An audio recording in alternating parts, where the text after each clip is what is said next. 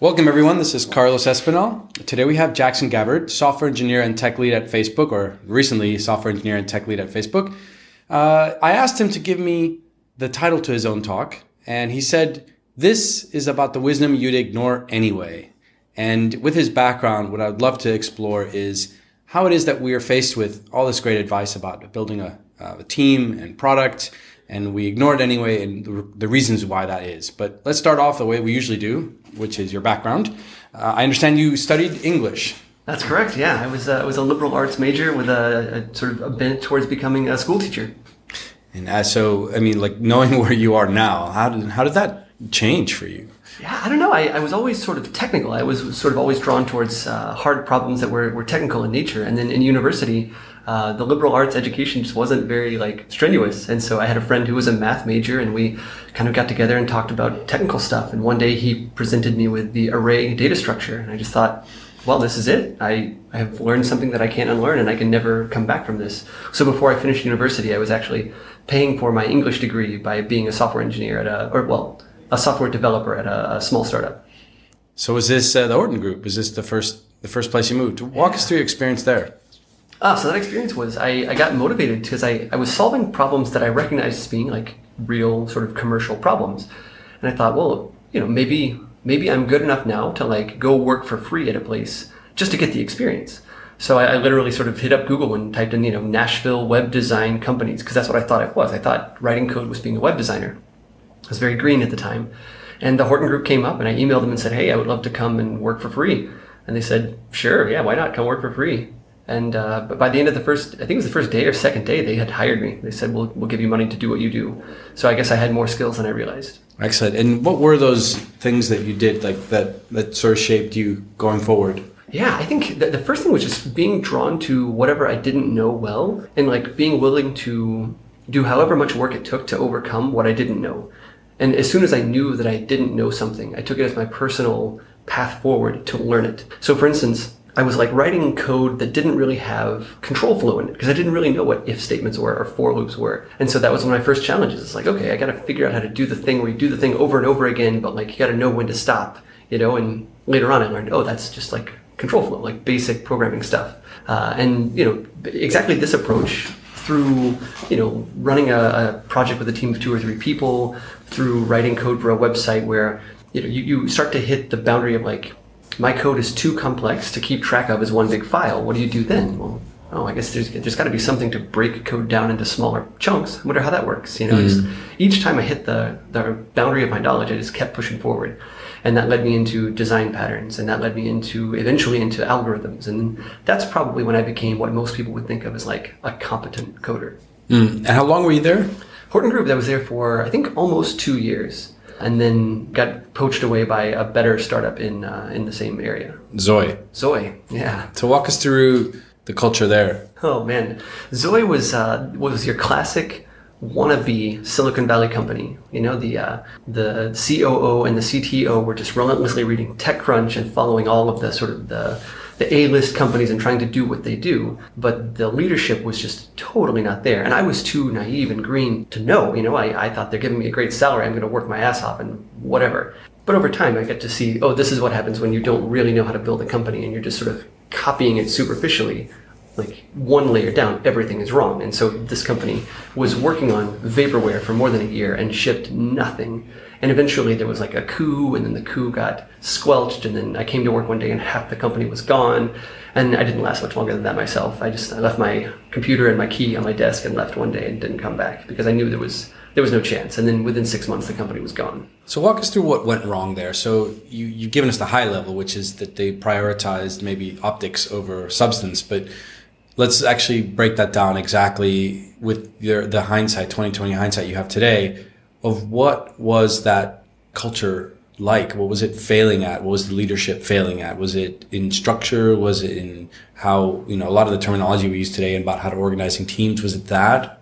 I think it was it was both of those things. There were two fatal flaws i think. One was the ceo was a salesman and not a product visionary and nobody had the guts to tell him that he could he could pitch the product super well. He could get uh, funding pretty well, but he didn't know what he was building, and nobody knew what he was building. And there was this sort of tribal acceptance that nobody's going to talk about this. And I went right along with it. You know, I was I was right there at my desk writing endless amounts of ASP.NET and C Sharp, and you know, putting together the design team and not challenging anything. I remember the, the first time I asked the question of like, hey, how many people can our platform support in a meeting? Which should be a trivial question to ask in an engineering led organization. When I asked it, there was like this stunned silence in the room, and I thought I had messed up. I thought I had crossed a boundary and Mike had fired over it. And I look back now and I'm like, that should have been the reddest of red flags to me. So yeah, there was definitely like insulation from the hard questions that needed to get asked and and lack of leadership. Like all the way to the very top, nobody was doing this. And the CEO didn't have enough technical wherewithal to even know what it should have been. So that was flaw one. Flaw two was they made the horrible mistake of thinking they could solve their problem with quote unquote seasoned engineers. So one of the leadership people had a relationship with a VP of engineering at AOL. You know, shows my age, but this is a while ago. Uh, and so they poached a bunch of infrastructure engineers from AOL and just thought, okay, great, we've got infrastructure engineers. So they scaled up to 30 engineers who were used to writing like Perl to like mesh, you know, phone line router software. And they brought them in to build a product that was amorphous and lacking leadership. And basically all that did was just burn the money's investment money, as burn the company's investment money as fast as they possibly could and offer no real upside at all. Like they, they shipped nothing. What would have been the top three things you would have done were you now CEO of Zoy, but back in time? Oh wow. Okay, that I wish I could be. I, I, I can think immediately what I would do. The, the first thing that I would do is interrogate the product offering. What they were offering was essentially a white label CD-ROM that you put into your drive and it will launch a console that gives you access to airline tickets and jokes and videos. And if you extrapolate from this, what you realize is like, oh, it's effectively just a branded browser. And this was like well past the internet bubble. This was like, this wasn't whenever Netscape was becoming big. This was like when AOL was already the king and people already had access to the internet which meant that what they were trying to offer was just way late for the market. And what they were hoping for was that big brands would buy their software, put their label on it. You know, you would get a bag of Doritos, and there would be a CD-ROM inside of it that would let you access the Doritos console. It was insane. Like this was a bad idea. And nobody was asking that hard question or interrogating that idea. And that's the first thing that I would do, which is be like, wait, why do we think this is a good idea? And I didn't have the guts to do it back then, but I definitely would now. I, if I could, if I could have been the CEO from the start back then, I would have not hired 30 AOL infrastructure engineers. You know, like I think before I left, they had also hired uh, a massively overpaid Scrum Master from Silicon Valley because they thought what they need now is Agile. Agile will solve their problems. So they kept trying to throw the wrong thing at a problem they weren't trying to understand, and I would, I would have not done that. Well, after that, you left and you went to Echo. Walk us through how that changed things for you. Yeah, Echo Music was a was a definitely a game changer company for me. It was the it was the best company that I could possibly have worked for in Nashville, Tennessee. I didn't get a job there immediately. In fact, I interviewed there and didn't get hired.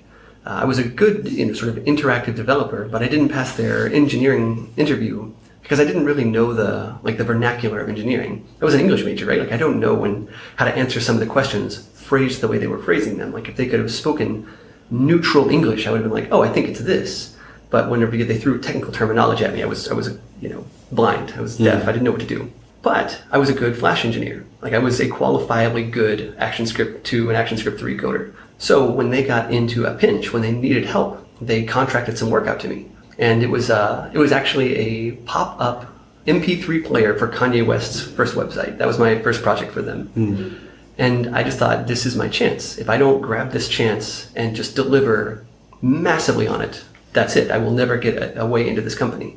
And so I just I wrote the shit out of that code. I wrote the best ActionScript code I was capable of. I you know had super coherent class hierarchy. The code was like documented. I had tested it. Like I gave them a gem of a reusable. You could make this for any of your artists now. MP3 player widget. And fortunately, one of their ActionScript engineers was a good coder, and he saw my code and he was like, "Whoa, you're the only contractor we've talked to who even knows what a class is. You should come in and work here." So I got hired because of that, um, which to me was great. It was an indication that my marketable skills were definitely greater than my interview ability because I just didn't know the, the terms. Um, what was interesting about Echo was that despite being poised to be amazing, they had Taylor Swift, they had um, Kelly Clarkson back when she was like brand new and emerging. They had all of these amazing artists, and I worked on a lot of those projects. They, did, did uh, they did Janet Jackson's website, and when the company folded, they were working on Beyonce's website. Like when I look back and think of the A-list talent that they were building stuff for, mm.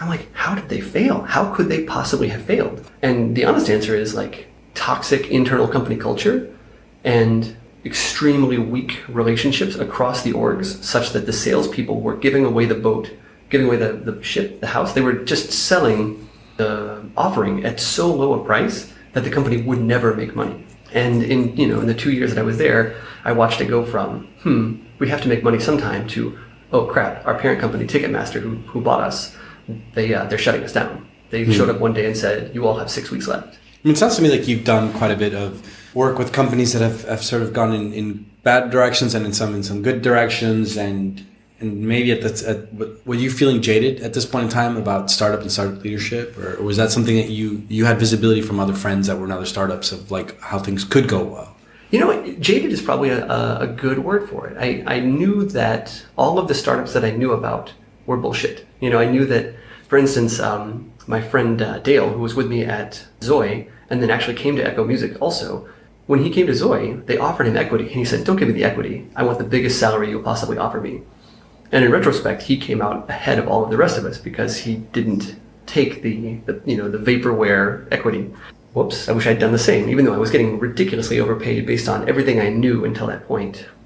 But I, I think after Echo Music, I had gotten a taste of goodness. Like they had done a good enough job at hiring good people that even though the company culture was toxic across organizations and all of the leadership was mistrustful of all the other leadership, within each of the teams, the teams were doing good work. They were like really excelling, and you had really good people around you, and you could ask hard questions and get hard answers. You know, I, I challenged the ActionScript sort of standard there and said, hey, why are we still running ActionScript 2.0? Like, we should just learn 3.0 and write modern code. And the team did. And that was a first for me. So I thought, okay, it can't all be bad. You know, I, and I knew that if I found the right environment where there were more of the, the good people and less of the toxicity, that that would work. It sounds to me like a recurring theme here is, is leadership and leadership and and how that breaks down and functional teams and, and I feel like we haven't really covered a lot of that uh, just yet. So I want to I want to keep on pushing there. Yeah. Give me an example of if you were CEO Zoe again once again what what were the things that drove that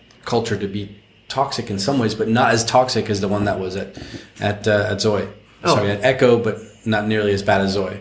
So yeah, the, the thing that was better about Echo was there was actual product vision there. The uh, the CEO uh, was a guy called Mark Montgomery, who's still around. He's still doing uh, tech entrepreneurship. Hmm. He um, he really knew how to build good products, and he really knew how to market them. He really knew how to connect with people who would pay for the services. They had a real product offering. If you don't have that, there's no amount of goodness inside the company that's going to pivot you into mm-hmm. profitability. You have to come along a good idea. Mm-hmm. And they had that. And they also had that and the right market timing. They were mm-hmm. doing the thing that everyone was trying to do, but they were winning at it. At least by external measures, they were winning at it. Um, so if, if I was the CEO of it, what would I do differently? The thing that they didn't do, the thing that was missing was accountability across the leadership of teams. So for instance, the org that I was in, there was a creative director who frankly just wasn't being effective. And because of that, the, the org underneath him wasn't working in the right direction. And also that creative director, he needed to be, like in retrospect, I know he needed to be super tight with the leader of the quote unquote engineering team. And yet they were on different floors of this tiny house. You know, it's a house that holds 40 people.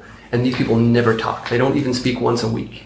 And when I look back, I think, you know, I was a, a coder. I was a real coder and I needed access to APIs that were part of the quote unquote engineering team. I asked to get access to the code base and they told me no. Well, my team needs it. We're building stuff on top of this infrastructure and we don't have access to the APIs. Like all we know is what we already have seen. And literally we can't even get the API, like we can't even get basic PHP documentation, which is an organizational problem. And the creative director should have been on that. He should have been the one going down and saying, okay, what do we have to do to establish a relationship where people can get the resources they need to do their jobs effectively. And he wasn't doing that. Uh, and on the flip side, the engineering lead wasn't doing that either. He wasn't doing anything to enable the company to be successful. He was fortifying his organization against them. Hmm. And because of that, yeah, like the, the, the effect was good people were doing way less than their potential work. And if I, if I could go back in time and be the CEO, that's the thing that I would have attacked most aggressively. But it sounds to me like it, a lot of this is stemming from openness and transparency and communication. Like it, it's almost like if that's done the wrong way because of, of, mistrust or agendas, then it creates this sort of defensive walling, which then creates this sort of further division. Is that roughly kind of how you see it play out? Absolutely. That's at least in the companies that I've seen struggle, and even at companies like Facebook. I have watched when one organization becomes mistrustful of another, how that leads to immediate tensions in environments that shouldn't have tension, and yet they, you know, they do. And once that's there, it is really tough to come back from that. It's really tough to reestablish goodwill so let's talk about when you moved to Facebook then. You know, that's such a contrast, you know, going from these companies that are very fragile to, you know, more of a, a ship, a fast moving ship. What was the first few weeks like for you coming into a company that is known for being like cutthroat in terms of developer culture and being one of the first 12 people to, to open up the, the London office? Yeah. Okay. So so if we go back to the start, that's 2009. That's you know Facebook is in one big building in Palo Alto, California. There's about 350-ish engineers in the entire company. Maybe about I think 1,200 people in the company overall. But, you know, relatively small. Like everyone then still thought of it as a startup that was just just starting to become something more than a startup. Um, and when I joined, I honestly I think there was a huge amount of luck. I would be it would be extreme arrogance of me to think that I got there based solely on my skills because I definitely performed poorly in one of the interviews. Like I bombed it. But I did well enough in the interviews that were focused on the things I was specifically good enough to, to buoy myself. And once I got in the company, I realized that I was actually interviewing across two teams. And if I had only interviewed with the one of those teams, I would not have gotten the job. It was only because I had exposure to the what they called the user interface engineering team. And you know, front end was my specialty. I knew that through and through. The more hardcore sort of back end engineering, I didn't know. And within the first few weeks at Facebook, the thing that was most apparent to me was I really didn't know. Like I was not competent to work there. And it was terrifying. You know, you sort of go in and, and you for one I realized, oh, this company is disorganized as hell internally. Like they're doing great work and they have amazing people, but like it's a mess in terms of like who do you talk to to get stuff done I'm a new person and I need this and that. How do I do that? Oh, go talk to three people, somebody has the answer. Very sort of community, very tribal knowledge. Nobody really knows the process. But also, I just sucked relative to what the expectations were there. If you put me in a context of like deliver a front end for a product, I could be successful there. But if you asked me any of the core background knowledge engineering things, I would have been quiet and confused because I just didn't have the vocabulary. I didn't know the stuff. So my first year there, I spent from like 6-ish a.m. to about 8 or 9 a.m. every single day studying. Uh, there's a, an algorithms book called CLRS. It's called uh, Introduction to Algorithms. And I just studied it. I just like woke up every morning, drank coffee, and like learned what I was missing. And it was a super virtuous cycle because every day I would learn something new in the morning, and then I would go to the office and I would hear someone talking about oh, we can't use that solution because that's going to be uh, exponential complexity and the, the system won't handle it. We need something that's going to be linear. Like, I started to have the vocabulary to know what the hell they were talking about. And across the first year, I didn't know this, but I almost got fired. I, uh, I got put on, uh, my first performance review at Facebook was subpar. I was a junior engineer who wasn't meeting expectations. And nobody told me, oh, by the way, you could get fired for this my boss was just a jerk and he just said, oh yeah, you just didn't really meet. But you know, like it's hard to say. You've only been here so long, so it's hard to you know. If I could fast forward a few years, I would know that that guy did me a massive disservice because what he should have said is, you have to get better or you were going to get fired. But he didn't, which is risky for me, and it's luck that I found the right environment within the company for me to pull myself forward. So across the first couple years, I managed to get promoted and then promoted again, and like I became competent. I, I sort of fought my way up to competence. And you worked on several key things like uh, timeline product and a couple other initiatives like the security related matters. Do you want to share a little bit more about sort of the, the good accomplishments? Yeah. Being that you just barely scraped by in the first freshman year, I guess. Yeah, my, my first my first team was infrastructure. And I went to it because it's what I didn't know, but I didn't factor in how how not knowing something might make me not good at it. You know, when I look back in, in hindsight, that's just an obvious thing to say, but I was drawn to what I didn't know. It's how I had been successful in my life so far. But that's also the team that I really flopped around and didn't do good work on. But I found my way into the timeline team because they were short staffed and they were trying to ship this crazy new thing. They were getting rid of the wall and it was going to become a timeline, mm. which now is just Facebook to most people, but there, there was a thing before that. Um, and so I started working on Saturdays. I would come in on Saturdays and work on timeline. And because it was front end, it was building a product, it was my, my wheelhouse, it was things I knew well. And I started to do good work. And for long, the timeline engineering team asked me to be full time on timeline. They were like, "Can you just work on this?" And so I did. You know, I sort of became became a front end engineer there. I did uh, a little bit of work in groups and a little bit of work in uh, Facebook messages, but then really where I became a, a proper front end engineer at Facebook was working on timeline. And then the other things that you worked on there were critical for the, the just the good experience of people, you know, the safe experience of people. Oh, that's true. Maybe you can share a little bit of what what it's like to not just to develop according to some some standard that other people are giving to you, but to also take into consideration how people are misbehaving and, and, and how to incorporate that into product development. Yeah. So the, the, the, thing you're referring to is after I came to London and was part of the, the landing team helping build the London engineering team up, I, uh, I switched teams into the security team. Uh, it's called Site Integrity, actually. And it was the first time I got to deal with the, the, the, dark side of Facebook. You know, before it was all, you know, cat videos and people sharing baby photos and pictures of food. And then in site integrity, it's all spammers and scammers and people who are trying to do bad things to people on Facebook. And to me, shockingly, it was so much more meaningful. I got to work in protecting people from the badness. And I also got to understand how rich and bad the internet really is. So, like one of the things that I worked on when I first joined the team is a problem called uh, sextortion. Effectively, it's a phenomenon not specific to Facebook. It's across the entire internet. Every every web service that has any amount of identity has this problem, where somebody talks to somebody that they think they can trust, and it turns out they can't, but they don't know that, and they don't know that for a long time. And during the period of naivety, they give the person some sort of resource of a sexual nature. Maybe it's a photo, maybe it's a video, maybe they have like a Skype conversation and it's them doing things their mother would be ashamed of them for. And as soon as the person that they think they can trust has the resource, that person attacks them. Uh, usually it's for money. Most commonly it's financial sextortion, and that's a bad actor trying to get money out of the person. But there are many other kinds that only get worse from there. Like if you're going to get sextorted, you want to be financially sextorted so yeah, I tackled this problem and like tried to build mechanisms within the sort of infrastructure of Facebook to make it so that people couldn't do this to other people.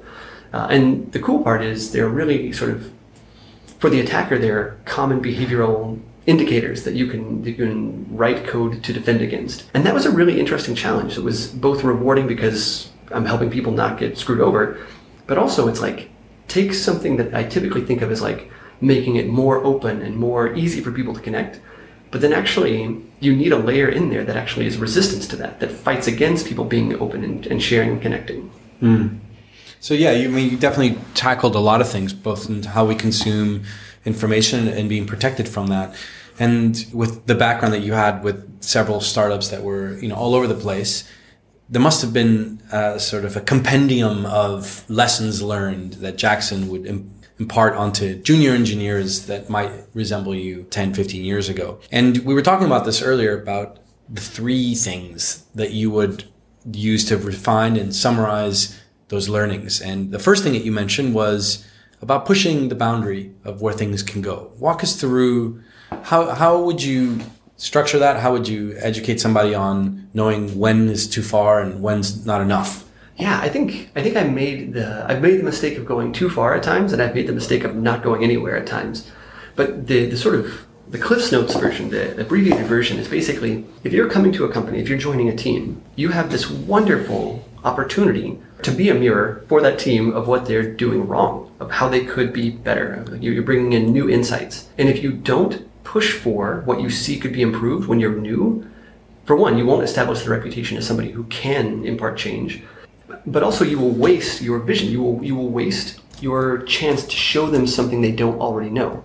And like for instance of this is when I joined Facebook, they didn't have an MVC based web stack. It was literally like a pile of PHP files that just when you go into home.php, you're literally loading the home.php file on a server somewhere. And anybody who's done any PHP based web development in like the last decade knows that you've got CodeIgniter, you've got Cake PHP, you've got Symfony, you've got uh, you've got all of these, you've got Yii, you've got a million frameworks that all use this MVC pattern because it's just really, really coherent for web development. And when I came to Facebook, I knew that what they were doing was like the ancient, horrible way to do it. And I, I went to my boss and said, hey, boss, like, it's nuts that we're doing this. Like, if you give me a week, I can write the most bare bones skeleton MVC framework that will make it so much easier to write our front ends. And he looked me dead in the face and said, No, we're not going to do that. It will never scale. That was my chance. That was my chance to impart my, to, to sort of push things forward. And I missed it because I got shut down and I stopped. I gave up. So fast forward a few months,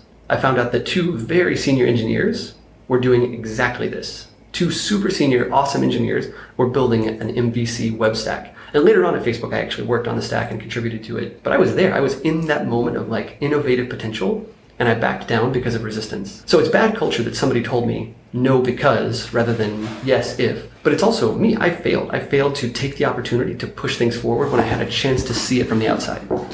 You can only do that according to the speed that infrastructure allows you to do. You know, infrastructure will either create a sprint or a crawl moment for you. Walk us through how you discern that. Mm, yeah, okay. So I, I, can tell you a crawl moment and then a sprint moment. Yeah. So a crawl moment takes me back to Echo Music. So uh, two companies ago, at Echo Music, we were trying to do front end stuff, build new product experiences for major artists that weren't enabled by the tools that we had. And so we were fighting against the tools constantly. Our sort of weak infrastructure made it so that we had to do crazy things just to like render a table of results from a database.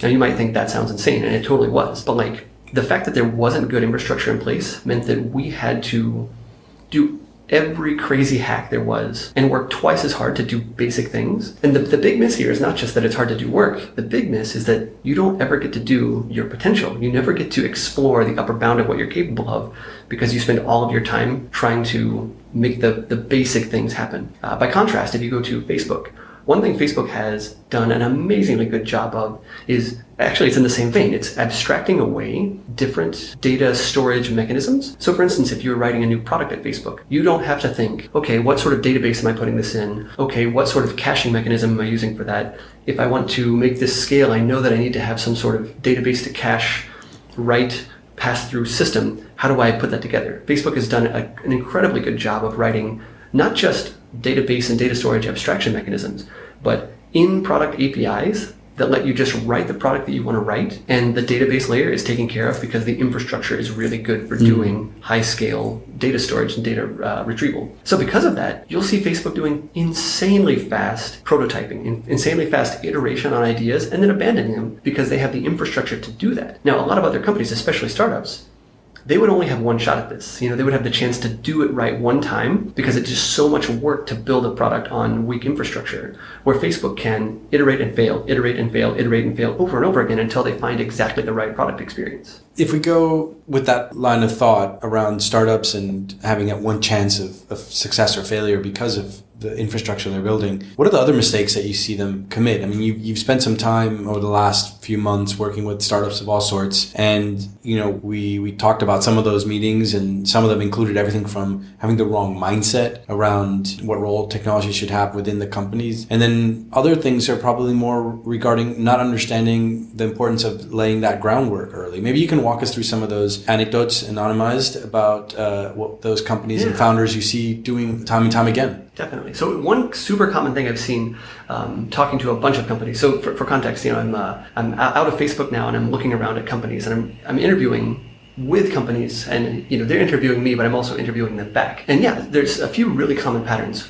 The one that I find most troubling is a non-technical founder outsourcing their core technology work to cheap developers somewhere in the world. You know, maybe that's Lithuania, or maybe that's India, or maybe it's Romania or Ukraine, or someplace where you can get developers cheaper. This is so dangerous. I mean, I understand it. Like talking with the founders, I totally get it. That you know, they have their cash strapped, they have a vision, they just need technical people to help them achieve it. That rationale, I buy. Like I get it. But what they don't see is that when you start from bad infrastructure, it is so, so, so hard to claw your way back. You know, you you'll get maybe you do get traction. Let's say you are successful and you get a second round of funding and now you want to do the real work. Well, the first thing you have to do is destroy everything that you've built and start from the ground up if you're serious about it.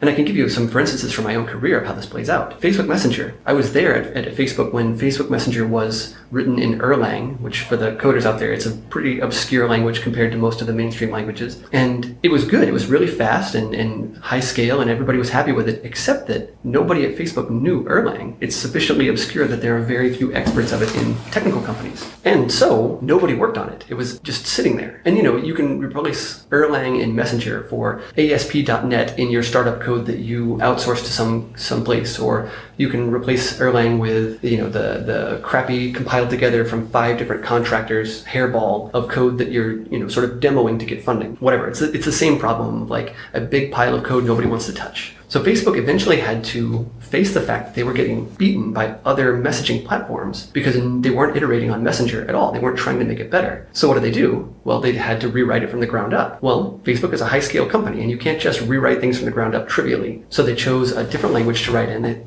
chose uh, Java as the backend, and then they chose a new at the time database system called HBase. Well, it turned out HBase had laws. HBase had, had scale troubles. So it ended up taking more than a year just to get back to the place that they started. Just to get back to, oh, hey, we have a consistently working messenger platform. And in that year, you saw all sorts of messaging startups come in and steal market share from Facebook. And so that's at the scale of Facebook. If you're a team of three people, and you're a, a non-technical founder and you're farming out your work to somewhere, when you have to rewrite your product, it's going to cost you just as much time probably, but you have way less other stuff to buoy you. You know, Facebook had timeline, it had all of the other features of Facebook to make it a compelling product and keep the users. But in the time that you're stagnant trying to rewrite your hairball to something that you actually want people to, to use and that you'll actually be able to hire engineers to work on, well, you got a hard road to hoe there. And good luck trying to hire engineers when you say, oh, hey, I've got this nasty, horrible pile of code that a bunch of different people have worked on that I've been paying pennies to. We really want someone to come in and be technical leadership for this. Most coders I know are going to go, no, no, no, no, no. I'm not here to pay down your technical debt. Definitely something to consider. Well, we always like to wrap up with a, at least one fun question. And today's fun question is what's something you'd used to be strongly passionate about or something you used to strongly believe that you now think you were fundamentally misguided about? Oh, this is a good question. This is really tough. I definitely think that I, I used to believe in the myth of the the world dominating 10x mega engineer and sort of this hero worship of like insane, game changing technical leadership. And I think there are people, I've met people, especially in my time at Facebook, who like who, you know, they were born better engineers than I will ever be. You know, they are twice as productive or three times as productive as me. However, of those people, I know only a tiny, tiny, tiny fraction of them who don't also have some sort of horrible character flaw. I can think instantly of two people who were amazingly good technical engineers who just blow it out of the water as technical engineers who were literally toxic to the teams that they were on, who nobody could stand to be around. And they're the people that we point at and say, oh, that's a 10x engineer. And you think, yeah, but only because this is the only thing that they can do. You know, this is they can only do technical work. And if you need leadership, if you need to scale your team, this person is never going to become a leader. They're only ever going to be a liability outside of the one thing that they're amazing at. And th- there are, at least in my experience at Facebook, maybe two or three people who are exceptional to this. People who are both amazingly good, super high productivity engineers who are also good leaders. But overall, it's a myth. Overall, we and I, I'm totally guilty of buying into the, the 10x engineer myth. And now I recognize that what you need are like well-rounded, good people who can like nurture a team and create the right environment for, for everyone to buy in. And when everyone has buy-in and wants to do their best possible work, everybody becomes more than a 1x engineer. Excellent. And this is a bonus question. Ooh. How about hiring? So, okay, yeah. So this is one I, I, feel particularly passionate about because in my time at Facebook London, I, I did something like 500 interviews. I feel like I interviewed half of the engineers in Europe.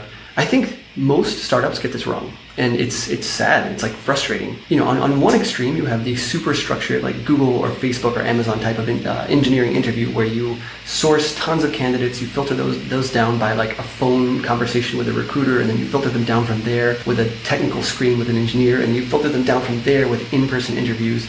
You know typically they divide it up with like a, a coding interview or two a sort of architecture design interview a behavioral background interview and then you sort of make a decision from there. That's that's one extreme mm. and then the other extreme I've seen, especially among startups, is like just looking for insane, outrageous passion and like core technical ability overall. That's the sort of more qualitative, like, is this the right fit for our company? But across all of them, I feel like there's a big miss on the, the ability of the person to become a leader in the company over time. And if you're a startup, your early hires are going to become your leaders. And even Facebook really, I think, missed the boat on this one. If I look back at the people who became management early mm-hmm. on at Facebook, they were mostly very good individual contributor engineers mm-hmm. who had no people skills whatsoever. Like Facebook really struggled with its early management because they were people who were technical leaders who got forced into being people managers. Mm-hmm. And if they had just done a, a, better job of hiring more emotionally rounded people, they would have grown in a much less rocky way with way less sort of, what do they call it, regrettable attrition. Mm. Um, and yeah, so I, I, feel like if there's anything for companies to get good at, it's like asking harder questions about motivation,